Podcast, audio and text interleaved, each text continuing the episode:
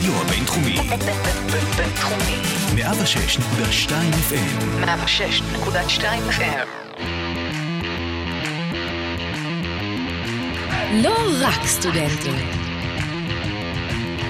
פודקאסט הלימודים, קריירה והגשמת חלומות. שלום לכולם וברוכים הבאים לפודקאסט לא רק סטודנטים, הפודקאסט הלימודים, קריירה והגשמת חלומות. אני נתנאל גולדפלדר ואתם על סדרת המומחים ובה אנחנו מארחים מומחים ממגוון תחומים לשיחה על עולמות הקריירה, האקדמיה ומה שביניהם. רגע לפני שנכיר את האורח שלנו להיום, אני מזמין אתכם להיכנס לעמודי הפייסבוק והלינקדין שלנו, גם באינסטגרם אנחנו נמצאים ותתפלו. יש לנו גם אתר חדש, אז אם עוד לא הספקתם להיכנס אליו ולראות גם את התכנים המגניבים שאנחנו מעלים לשם וגם את כל הפרקים, אז אני ממש ממש מזמין אתכם לעשות את זה.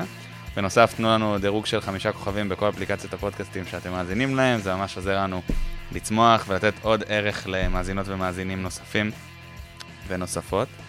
היום נמצא איתנו אשר נבו. אשר הוא מנהל תחום ג'וניורים בזירה החברתית ציבורית ברשות החדשנות. אמרתי נכון? אמרת נכון מאוד. מהמם. אז לפני ש... לפני שנתחיל לדבר, אשר, אני מזמין אתכם, מאזינות ומאזינים יקרים שלנו, לפתוח מחברת ולרשום לעצמכם טיפים ודברים ש... שאשר ואני נדבר עליהם כאן. אני מאמין שזה ימשיך ויסייע לכם בשלבים הבאים שלכם בקריירה, גם הראשונים וגם אלה שילוו אתכם בהמשך. אז אשר, קודם כל כיף שאתה פה. תודה נתנאל, תודה שהזמנתם אותי. תודה רבה. כיף גדול. אני ממש שמח ואני גם מאוד מתרגש, כי אני אמרתי לך לפני שהתחלנו את הפרק, שכשהתחלתי להתעניין בעולמות של קריירה והייטק וזה, אחד השמות שכל הזמן קפצו לי זה רשות החדשנות. מי שלא מכיר, בעבר זה היה נקרא משרד המדען הראשי. תכף נדבר גם על ה...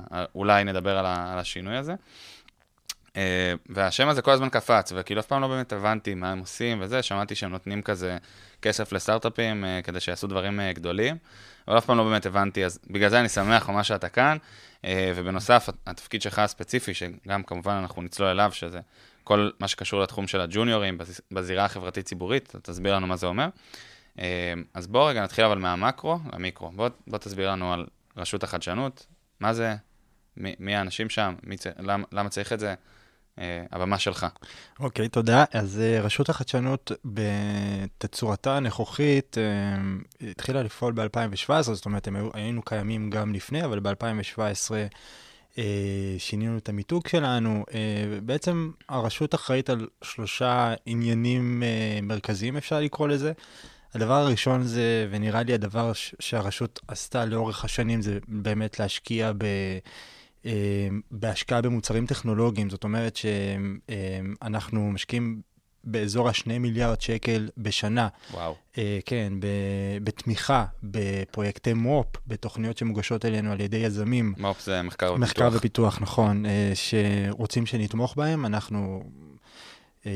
תומכים מאז ומתמיד, מאז ומתמיד בתוכניות מופ מתקדמות, וכן, זאת אומרת כל מיני אקסלרטורים כאלה, תוכניות של סטארט-אפים להצעה, או שאתה מדבר על דברים גדולים יותר? אני מדבר ממש על פיתוח של טכנולוגיה, זאת אומרת על השקעה כספית בכל מה שקשור בלהוציא את המיזם שלך לפועל. זה יכול להיות החל מרמת הרעיון, שאז יש תקציבים ייעודיים עבור הדבר הזה. יזם שרוצה לצאת לדרך, יש לו רעיון, הרשות יודעת לתמוך בו אה, כדי להוציא את הרעיון הזה לפועל, mm-hmm. עד חברות אה, אה, זנק, אה, שהן חברות קצת יותר קטנות, שרוצות אה, ככה תמיכה יותר מתקדמת בפיתוח המוצרים שלהם. כדי לצמוח. וחברות, כן, ו- ו- ו- ומוביל לחברות צמיחה וחברות גדולות יותר. ככה המטרה היא ללוות את חיי היזם לכל אורך הדרך, עד לרגע שבו הוא בעצם יכול להחזיק את החברה, לגייס כספים מבחוץ, ככה, זה המקום שלנו, זה הדבר הראשון. הדבר השני, כן. הרשות מאז ומתמיד גם עזרה להיערך לגלי הטכנולוגיה העתידיים, זה אומר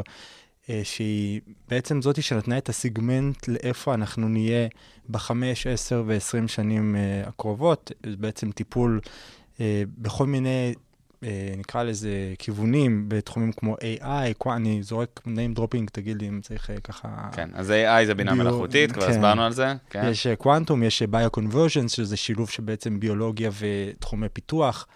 קוונטום זה מה שנקרא מחשב קוונטי, מי שרוצה הרחבה שחפש בגוגל, אנחנו לא ניכנס לזה עכשיו. בדיוק. והדבר השלישי זה פעילות מאפשרת, אנחנו קוראים לזה, שזה אומר הסרת חסמים, זירוש של רגולציה, של מזרזים רגולציה חדשנית, זאת אומרת, אם אני עכשיו... גם התחום של הון אנושי, שתכף נדבר עליו, הוא תחום שהוא יחסית חדש ברשות. כן, אז רק לגבי הדבר האחרון שאמרת, אם לצורך העניין אני עכשיו יש לי מיזם בתחום הביטוח, ואני צריך עזרה לקדם רגולציה, אז הרשות זה לגמרי המקום שאני יכול לפנות אליו, שיעזרו לי בעצם לקדם את הרגולציה הזאת במשרדי הממשלה. זה משהו שאנחנו משתדלים לסייע בו, כן. בין היתר. אז בעצם הרשות היא רשות ממשלתית, או... היא רשות שאפשר לקרוא לזה רשות בהגדרה של הסטטוטורית, שזו רשות שהוקמה מטעם החלטת ממשלה. אנחנו מסונפים למשרד החדשנות, המדע והטכנולוגיה. כן.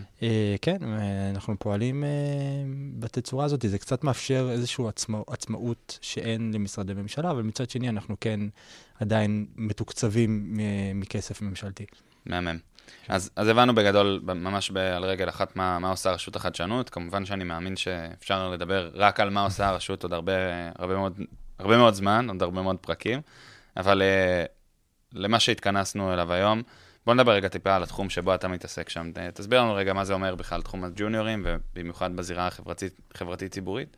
משם נפתח את השיחה. אז uh, בגדול אנחנו, uh, תחום ההון האנושי, uh, שמתעסק ב, בהכשרות ובאופן כללי בטיפול בבעיה הכרונית, ותכף נגדיר מה זה אומר בעיה כרונית בכוח אדם מיומן לתעשייה, כבר מ-אלפיים שבע עשרה הרשות זיהתה uh, שיש uh, חוסר של, זה מספרים שהם כל הזמן משתנים, אבל, uh, וגם כל אחד סופר את זה קצת אחרת, אבל כן. באזור ה-חמישה עשר אלף uh, משרות uh, שהן חסרות בתעשייה, האקדמיה יודעת להנפיק או להכשיר באזור משהו כמו שישת אלפים שלוש מאות בוגרים בשנה מהמכללות והאוניברסיטאות ביחד. לכן אנחנו מזהים שכל שנה בעצם יש חוסר שהוא הולך וגדל. אנחנו לא מדברים רק על משרות בהייטק, חשוב לי לתת לדגש. אנחנו מדברים על משרות טכנולוגיות, שהן, כן, בדרך כלל נדרשות. אז כן, אז יותר משרות, אז חמישה עשר אלף משרות, אתה רוצה להגיד לי, כיסאות ריקים, יש היום בחברות... בעיקר טכנולוגיות. כן, שהן מבקשות... זה נתון מטורף. כן, אבל בואו לא נשכח שההייטק הוא גם סוג של... הוא מעסיק את העובדים שהוא רוצה אותם. זאת אומרת שזה גם יכול לייצר איזושהי בועתיות בלגייס את אותם קליקה של אנשים, ובגלל זה הוא לא מתפשר. זאת אומרת, יש לו גם את הלגיטימציה לא להתפשר על איכות המועמדים שהוא מגייס אותם. לכן יש כל מיני...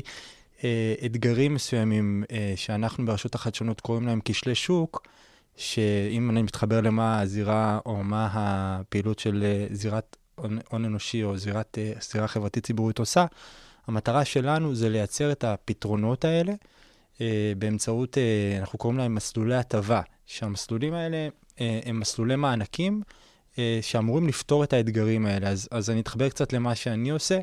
אני מנהל שלושה מסלולים כאלה, שמטרה שלהם היא בעצם לממן באמצעות מענקים. הרשות יודעת לשלם מענקים לגופי הכשרה ולמעסיקים, שמוכנים לעזור לנו לפתור את הבעיה הזאת. אז אם אתה רוצה, אפשר לצלול לדוגמאות יותר ספציפיות. כן, אז בואו תסביר לנו מה זה באמת אותם גופי הכשרה שאתם יודעים לממן, או שאר הדברים שאמרת?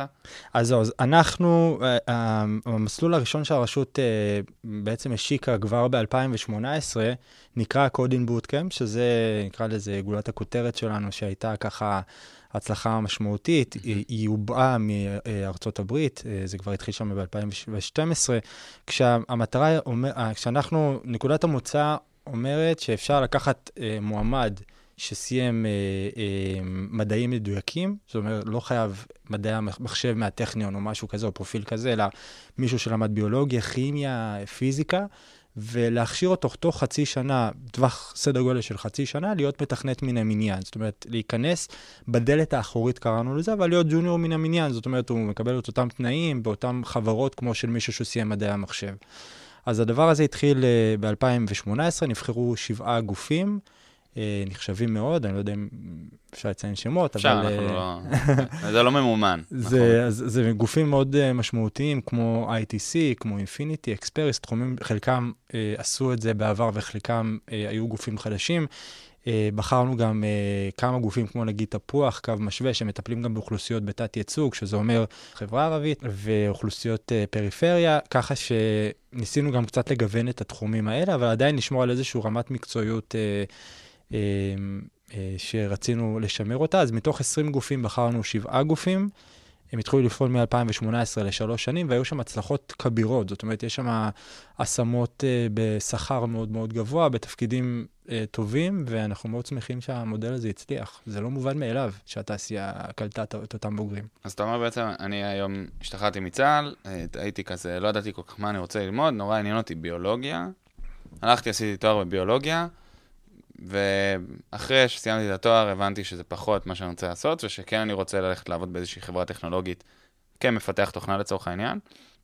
זאת אומרת, יש, יש גופים שהתפקיד שלהם זה להכשיר את אותם אנשים שרוצים לעשות את, את ההסבה הזאת, ולעבור לעבוד בהייטק, שזה גופים שחלק מהתקציב שלהם מגיע גם מרשות החדשנות. נכון, הם מתוגמלים במודל של pay for result, זאת אומרת שככל שמצליחים לעמוד ביעדים שהגדרנו להם, שזה בעצם רף שכר ותפקיד פיתוח בחברה, זה בגדול ההגדרות שהתננו להם, אז אם הם מצליחים לעשות את זה, הם מקבלים מאיתנו את מרבית המענק.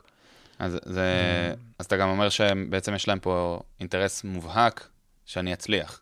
אם הלכתי לעשות את ההסבה הזאת, אז יש להם אינטרס מובהק גם שאני אמצא אותה. רגע, אבל אתה מקדים את המאוחר, אנחנו ניתן להם טיפים לגבי איך בוחרים גוף הכשרה בהמשך, נכון? אמרנו שזה יקרה.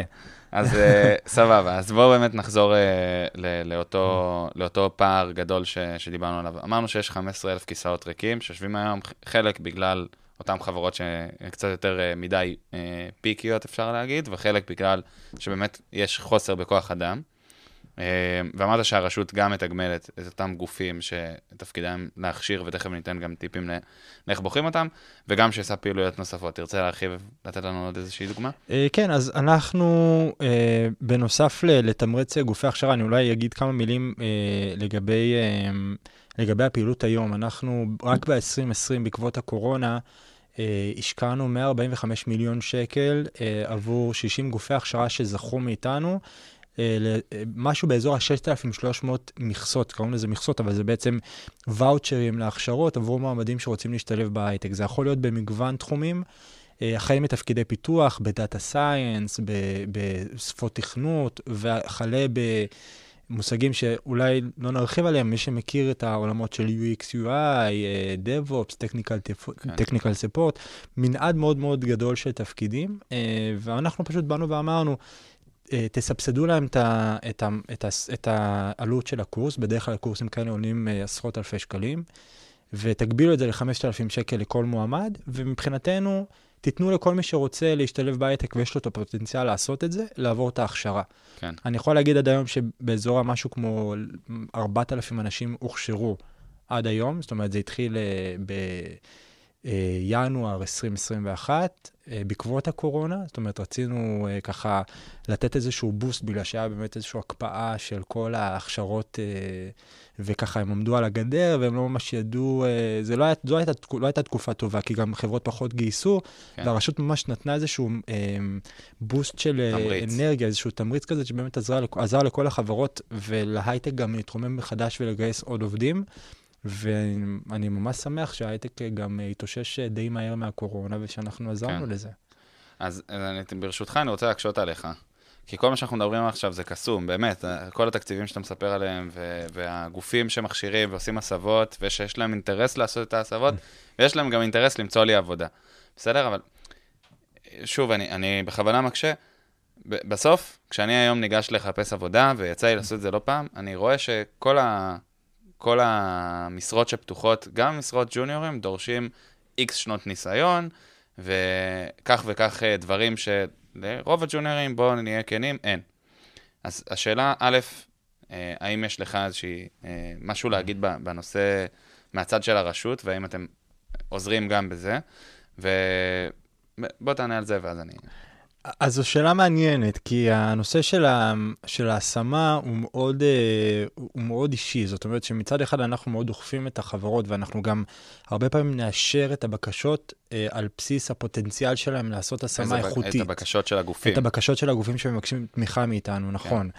אבל מצד שני, אני לא יכול לבוא ולהגיד לחברה, אתה תתחייב בפניי ש-שמונים אחוז מהאנשים אצלך, ימצאו עבודה בסוף, כי זה לא ריאלי, זאת אומרת, זה מאוד תלוי המועמדים, וזה מאוד תלוי המון המון פקטורים, שלא תמיד לחברה יש שליטה עליהם. אני כן יכול לעודד אותם, וזה המודלים, נקרא לזה, החכמים שיצרנו, שככל שאתה תעשה יותר השמות, ככה אתה תקבל מאיתנו את מרבית המענק. ולכם גם יש קשר עם אותן חברות שמגייסות, או רק עם החברות השמה?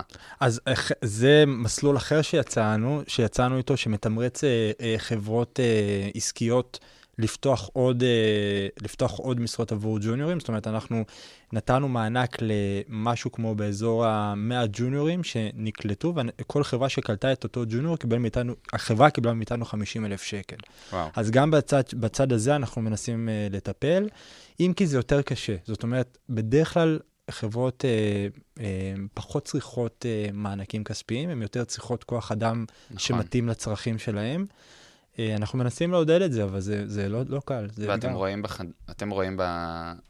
מהצד שלכם, מהרשות, אתם רואים אצל החברות את הרצון להכשיר גם עובדים, אה, מעבר ללקבל רק עובד שיש לו עכשיו לצורך העניין ג'וניור עם שלוש ארבע שנות ניסיון, כי באמת זו שאלה שאני לא סתם מתעכב עליה גם, זה משהו שעולה א' מהרבה מאוד אה, מאזינות ומאזינים שלנו, וב' מהרבה חברים שאני מכיר באופן אישי, שמחפשים משרות בהייטק, אבל הם עשו תואר בתקשורת לצורך העניין, והם לא צריכים להיכנס לשום עבודה, כי דורשים מהם שלוש שנים אה, אה, עבודה במשרד אה, פרסום או שיווק או משהו כזה, ואין להם את הניסיון הזה. ואז אני אומר, נוצר כאן איזשהו, איזשהו אה, פרדוקס כזה, שאני מסיים את הלימודים, כולנו יודעים שהרי הניסיון אה, הוא מאוד מאוד חשוב, ושאני רוצה לסיים את הלימודים וישר למצוא עבודה.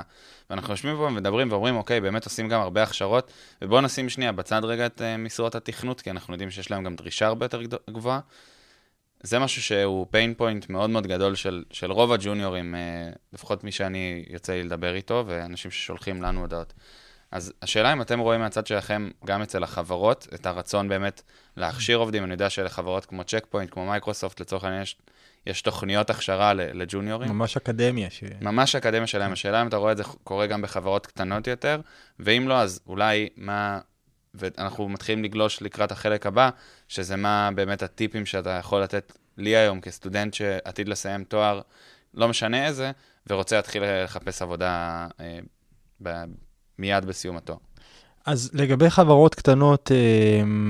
אני לא יכול להגיד שאני יודע שיש להם איזשהו תוכניות הכשרה שהן מובנות. יש מושג כזה שנקרא on the job training, שהוא אומר, בוא תיקלט, אני אנסה קצת לפשט אותו, זה אומר, בוא, בוא תיכנס לעבודה, וננסה לעשות לך איזשהו תהליך, נקרא לזה, התאמות בחברה יותר קלה, זה נקרא תהליך ה-onboarding שלהם, ויש כאלה שעושות את זה ועושות את זה טוב, בדרך כלל תוך חצי שנה, העובד מקבל ליווי צמוד ומנטורינג ושיחות שבועיות ונגיד גישה חופשית לקורסים מקוונים שיעזרו לו להצליח בתפקיד, כל מיני דברים כאלה שיעזרו לו ככה גם מצד אחד להתפתח ולהתאים את עצמו לצורכי החברה, אבל גם מצד שני כאילו להתאים למה שהחברה מבקשת באותו רגע, זאת אומרת לתת לו את הכלים להצליח בתפקיד שלו.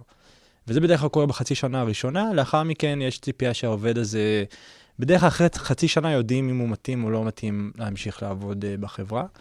זה בחברות הקטנות. בחברות הגדולות, בדרך כלל יש שיתופי פעולה עם גופי הכשרה שהם נחשבים, ואז יש איזשהו ככה מעבר טבעי בין הגוף הכשרה לבין החברה שאחרי זה קולטת אותו. הרבה פעמים גם החברה... תשתלב בצורות של הכשרה מעשית, תהיה חלק אינטגרלי גם מתהליך ההכשרה. אנחנו מאוד מעודדים את זה אגב, שהחברה תהיה יותר מעורבת ולא רק תבחר בסוף את המועמדים.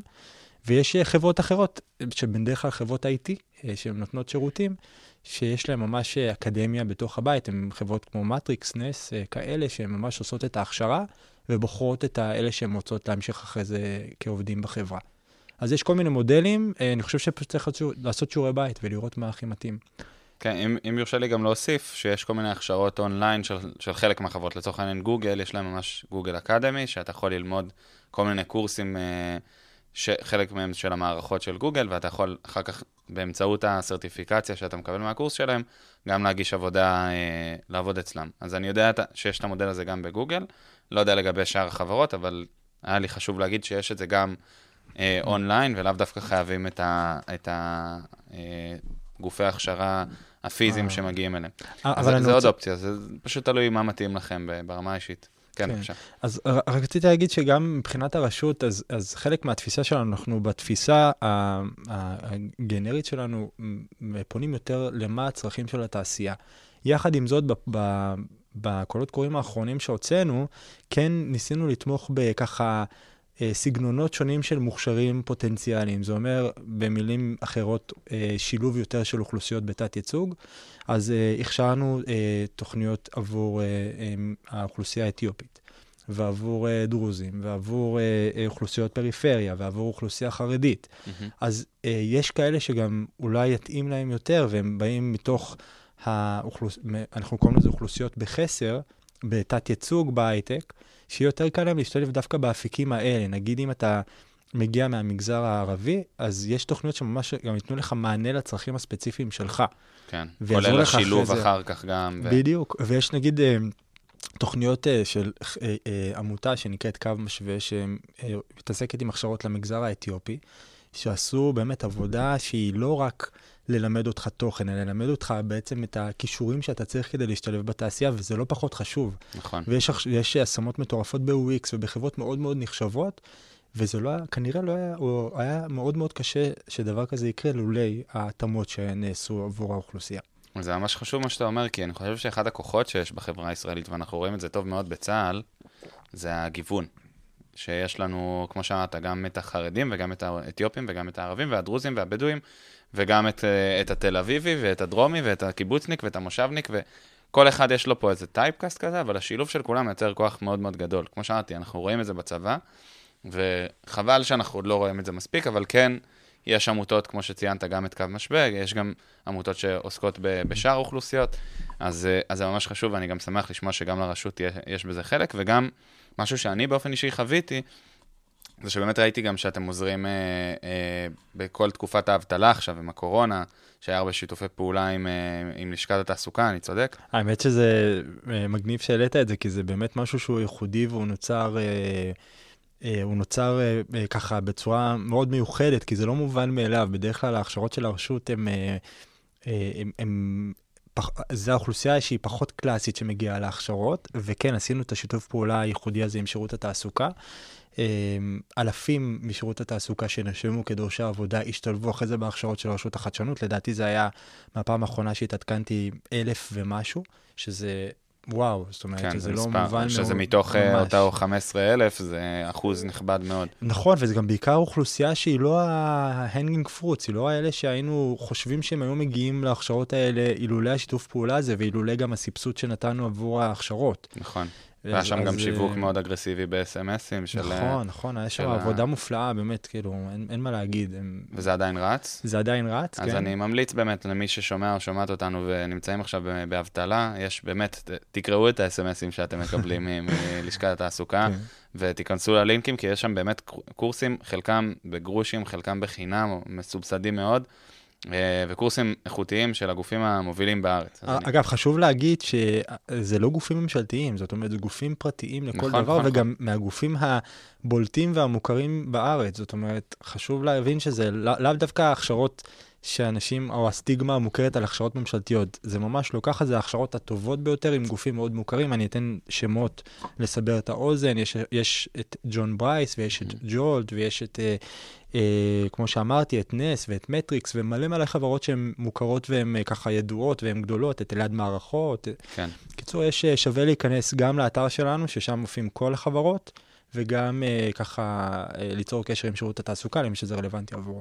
כן, אז, אז אחרי שגם הרמנו המון לרשות החדשנות, וגם, וגם באמת דיברנו על כל האופציות שיש גם להכשרות וגם למציאת עבודה ש, שהרשות מעורבת, זה כמו איזה תמנון עם אלף זרועות שמעורב ומלא מלא דברים, אז, אז אני רוצה רגע שנייה שנרד לפרקטיקה.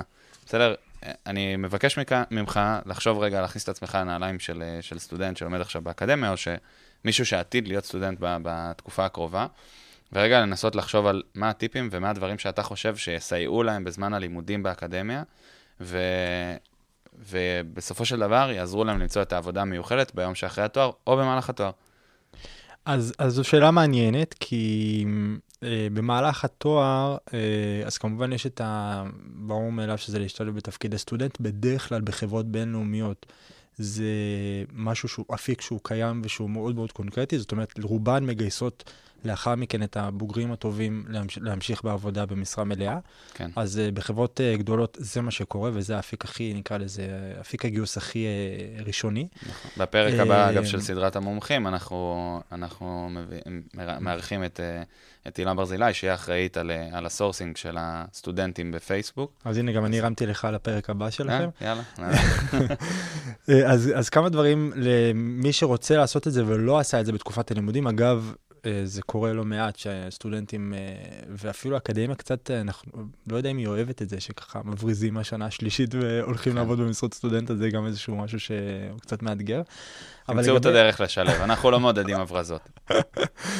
אז לגבי תפקידי פיתוח, אז, אז שם זה באמת, זה שילוב של ידע אנליטי, זאת אומרת, הם כן מחפשים אנשים עם ראש אנליטי, בדרך כלל, בגלל זה גם דיברנו על קורולציה בין מדעים מדויקים לבין ידע אנליטי או הבנה אנליטית, אז זה משהו שהם מאוד מחפשים אותו.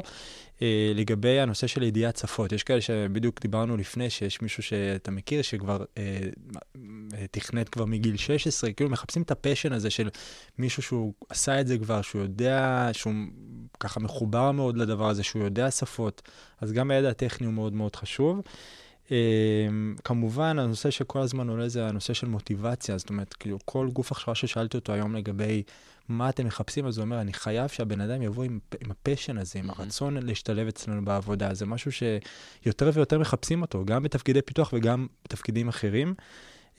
משהו שעוד חשוב שעלה, וזה דווקא יש לי דוגמה, דוגמה אם אין לנו זמן, לגבי הנושא של תיק עבודות. זאת אומרת, הרבה אנשים מגיעים לחברה ו- וככה מצפים שיהיה רעיון עבודה, אולי איזושהי משימה, אבל דווקא היצירתיים יותר, לומדים יותר על החברה, לומדים מה עם השפות, מה התרבות הארגונית שם, מה מחפשים, איזה סוג עובד. ואז מנסים לראות, האם אני, קודם כל, האם זה מתאים לי, האם אני יכול להשתלב ב, ב, בעבודה הזו, ודבר שני, מה אני יכול להביא לרעיון העבודה, שהוא ככה שובר את, ה, את המוסכמה של בוא תהיה פסיבי ורק כזה, אלא תביא איתך איזשהו משהו, איזשהו תיק עבודות שהוא הרבה יותר עשיר. כן, באחד הפרקים פה אמרתי שכשאתה רוצה אה, להתגייס לתפקיד מסוים, אז כבר בתהליך הגשת המועמדות לאותו תפקיד, כבר תראה מה היכולות שלך. כאילו, אל תחכה שיזמנו אותך לרעיון. אם אתה רוצה לתפקיד, לצורך העניין, הזכרת קודם יו אקס ויו איי, שזה דורשים יותר כישורים של עיצוב, אז תביא קורות חיים שהם מעוצבים, תגיש איתם תיק עבודות מכובד, אל תבוא ככה על עיוור ורק תחכה, כמו שאתה, להיות פסיבי שיזמנו אותי. ותיק עבודות מכובד, אבל גם רלוונטי למה שהחברה עושה. זאת אומרת שברור שאם אתה יודע לקודד, אז זה סבבה, אבל אבל אתה צריך לבוא באמת עם משהו שהוא מותאם למה שהחברה מחפשת. אגב, יש המון אנשים, וזה משהו שככה, לאחרונה דיברתי עם, עם מישהו כזה, שאמר שדווקא מההתנדבות שהוא עשה באיזושהי עמותה, תחת איזשהו פרויקט כזה של חיבור בין עמותות לבין אנשים שסיימו עכשיו את התואר במדעי המחשב, הדבר הזה הוליד, כאילו קודם כל היה שם איזשהו הקאטון כזה, ואז היה שם כל מיני מנטורים, ואז המנטורית שעזרה לו, בסופו של דבר היא זאת שגייסה אותו לעבודה. אז כאילו, יש דברים כאלה, זה קיים, ואנשים מחפשים, צריך להבין גם שאנשים, חברות מחפשות מועמדים טובים שהם יודעים, אתה יודע, כאילו להוריד את מפלס, נקרא לזה, החוסר ודאות מהעובד. כמו שמעת בסוף, אם העובד הזה, רק התהליך האונבורדינג שלו הוא חצי שנה פחות או יותר, אז אני רוצה לדעת שאחרי חצי שנה אני ממשיך איתו, וגם מקבל ממנו ערך חזרה, ולא רק לכאורה במרכאות מבזבז עליו את הכסף. כן, אבל אני חושב שגם בסוף דבר אומרים שגם החיבור בין האנשים זה מה שעושה את זה, ואם נגיד המנטור רואה אותך, והוא באמת רואה שאתה עם ראש על הכתפיים, מבין, אוטודידקט קצת, כאילו מבין מה שאומרים לו די מהר, אז זה משהו שהוא מאוד עוזר להכיר את המועמד, ואחרי זה גם לקבל אותו לעבודה. מאמן. כן. אז אם אני רגע מסכם, ואם יש לך אחר כך עוד משהו להוסיף על זה בשמחה, אז אנחנו אומרים שבעצם תוך כדי התואר אתה ממליץ קודם כל, לכו כבר לקראת השנה, סוף שנה שנייה, תחילת שנה שלישית, לכו כבר, תתחילו להתמקצע במה שלמדתם. לכו תחפשו במשרות סטודנט, אתה ממליץ כאן, אשר, בעיקר לחפש בחברות הגדולות, הבינלאומיות, אלה שגם יודעות לתת את ההכשרה המתאימה, וגם אחר כך, בסופו של דבר, לא נתעלם מזה שגם פותחות הרבה דלתות בהמשך. אבל אפשר גם לעשות הרבה משרות סטודנט משמעותיות מאוד, גם בחברות קטנות וחברות סטארט-אפ. אתה אומר, לכו וגם תתנדבו ותעשו עוד פעילויות, שזה אגב משהו שלא נעים להגיד לך, אתה לא מחדש הרבה, אנחנו מדברים על זה כאן כל פרק, אבל זה, זה מחזק את זה מאוד, שגם אתה, בתפקיד הנוכחי שאתה נמצא, שאתה מתעסק ב, ב, בתחום הזה של הג'וניורים, שאתה אומר את זה, זה עוד יותר מחזק את זה, שתלכו ותעשו כמה שיותר דברים במקביל לתואר, כמובן לא על חשבון ה... לזרוק עכשיו את הלימודים לפח בשנה האחרונה, אלא למצוא את הדרך הנכונה לשלב, וגם לעשות את זה בצורה נכונה וחכמה. וגם, כמו שאמרת, ללכת להתנדב, וללכת לפגוש את אותם מנטורים שיכול להיות איתם פתאום איזשהו קליק. זה משהו שדיברנו עליו גם בעבר פה, ואני שמח שעלה גם הפעם. ואני מניח שגם הדברים הככה יותר בנאליים, כמו למשל הלינקדין, וככה מקומות שאתה יכול להכיר אנשים שכבר עובדים שם, לשאול אותם שאלות, יותר כאילו להכיר מה, מה נגיד מצופה ממך ברעיון עבודה, איזה שאלות שואלים, איזה מטלות נותנים, זה גם משהו שיכול לעזור. נכון. אני האמת, כל מי שפונה אליי, אני תמיד אומר שללכת ולהתחיל להשתפשף גם על שליחת קורות חיים, וגם על רעיונות עבודה, וגם על מטלות בית, גם אם בסוף לא תעבוד שם, הניסיון שזה נותן לך אחר כך ברעיונות הבאים, הוא לאין שיעור, וגם אני תמיד מבקש פידבק, אז... אז בכלל זה, זה נהדר. משהו נוסף שתרצה להוסיף לאחד הנושאים שדיברנו, לפני שאנחנו ככה מתקרבים לסיום? אז כמה מילים לגבי תפקידים שהם לא פיתוח. זאת אומרת, מה שאמרנו עכשיו, אפשר גם להשליך את זה לתפקידים של פיתוח, אבל בתפקידים שהם ככה, אנחנו קוראים לזה מעטפת עסקיים וטכנולוגיים, מה שחשוב זה גם להבין מה, מה המוצר שם. זאת אומרת, הרבה פעמים הנושא של האנגלית הוא חסם מאוד מאוד uh, משמעותי, uh, שבכל התפקידים של uh, customer support וה, וכל מה שקשור לממשק מול לקוחות, mm-hmm. אז האנגלית שם הוא חסם uh, uh, משמעותי, זאת אומרת, אני רואה את זה הרבה אצל חברות שמתלוננות לגבי מועמדים שמגיעים, ופשוט זה מה שגורם להם לא להתקבל לתפקיד, אז חשוב uh, ככה לשים על זה בוסט, זה. כן, לשים על זה בוסט, זה, זה, זה מאוד משמעותי. Uh, מעבר לזה, זה הנושא של מוטיבציה ואופטימיות. זאת אומרת, אנשים אוהבים לעבוד עם אנשים שמחים וככה עם אמביציה ורצון להצליח. זה נשמע בנאלי, אבל זה חשוב. זה מאוד חשוב. טוב, אז אשר, שאלה האחרונה לפני שאנחנו מסיימים, אני תמיד אוהב ככה להתקיד בסוף הפרק. אני במהלך הדרך שלי, הקצרה אומנם, אבל הדי משמעותית עד כה, למדתי הרבה מאוד מספרים, מסרטים, מהרצאות, מכל מיני קורסים שלקחתי גם בין עם פיזים או אונליין. אני נותן לך כאן את הבמה באמת להמליץ על, על איזשהו אחד כזה, זה יכול להיות כל אחד מהדברים ש, שציינתי. נשמח לשמוע. אתה מדבר על פודקאסטים? זה יכול להיות גם ש... פודקאסט, זה יכול להיות ספר, זה יכול להיות סרט, זה יכול להיות סדרה, זה יכול להיות כל משהו כזה שבא לך, שאתה אומר, זה היה מבחינתי איזה... שאתה אומר שזה קשור למה, להתקבל למשרה? לא דווקא, משהו שאותך לימד בחיים ודחף אותך קדימה. באמת שזו שאלה טובה, תן לי איזה רבע שעה לחשוב על זה. אין בעיה. באמת שזו שאלה טובה, אני מאוד אוהב ספרים שהם ככה מדברים גם על פיתוח קריירה, על lifelong learning, על עולם העבודה החדש, ליאור פרנקל, פופקורן טיים, כאלה, שבעיניי הם ככה נותנות לי את האפשרות... להסתכל על עולם, עולם העבודה ממשקפיים שהן יותר יצירתיות, זאת אומרת, איך, אה, לאן אנחנו הולכים, איפה, אה, איפה נהיה עוד כמה שנים, איזה תפקידים ייווצרו במהלך התקופה הזו, איך נתכונן אליהם, איך אה, נכין את הדור הבא לזה. כן. דברים שהם מרתקים בעיניי, כי עולם העבודה בדיוק, כאילו, יש לנו הרבה שיחות על זה, לאן, אנחנו, יש חוסר ודאות מאוד גדולה לאן הוא הולך, והאם נגיד אפילו התואר האקדמי שעשיתי יהיה רלוונטי עוד חמש שנים. נכון. אז, אז אין, אין, אין לי תשובות לזה, אבל אני מאוד אוהב, כן, אני מאוד אוהב להתעסק בכאילו להבין גם לפיתוח הקריירה האישי שלי, אבל גם באופן כללי, לדעת איפה הדברים הולכים, איך הטכנולוגיה הולכת לשנות גם את זה.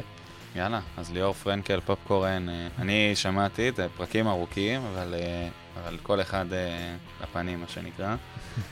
וזהו, אז, אז אשר, אנחנו ממש מסיימים. ממש מודה לך על זה שהגעת אלינו, נתת המון המון ערך, אני מאמין לכל מי שמאזינה או מאזין לנו, ורוצים ככה לראות את הצעדים הראשונים שלהם בקריירה, ולהתחיל לתכנן, בין אם זה בפרקים הקודמים שהיו פה הרבה אנשים שדיברו על השלבים הבאים של קריירה, ואיך להגיע, אז לא, אנחנו עכשיו ממש דיברנו על, על, על ההתחלה, על הבייבי סטפס הראשונים, ואני חושב שזה מאוד מאוד מאוד חשוב ורלוונטי למי שמאזינים ומאזינות לנו. בנוסף גם מגניב בעיניי לדעת שיש ליזמים כל כך הרבה דרכים לקבל סיוע בדברים שדיברנו עליהם בתחילת הפרק דווקא, לקבל גם אימון וגם תמיכה מרשות החדשנות, כמובן בהתאם לתנאי השימוש, מה שנקרא. בהזדמנות זאת אני רוצה להודות גם ליקיר אלעזרי, שמוביל לצידי את לא רק סטודנטים, ולנועה משל ג'ירו, הלא רק סטודנטית החדשה, שהתחילה תואר בכלכלה ומשפטים באוניברסיטת תל אביב, והיא עורכת את התוכן שלנו, אז תודה גם לכם. מילה אחרונה לסיכום.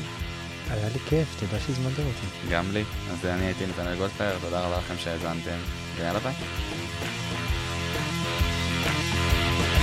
לא רק סטודנטים.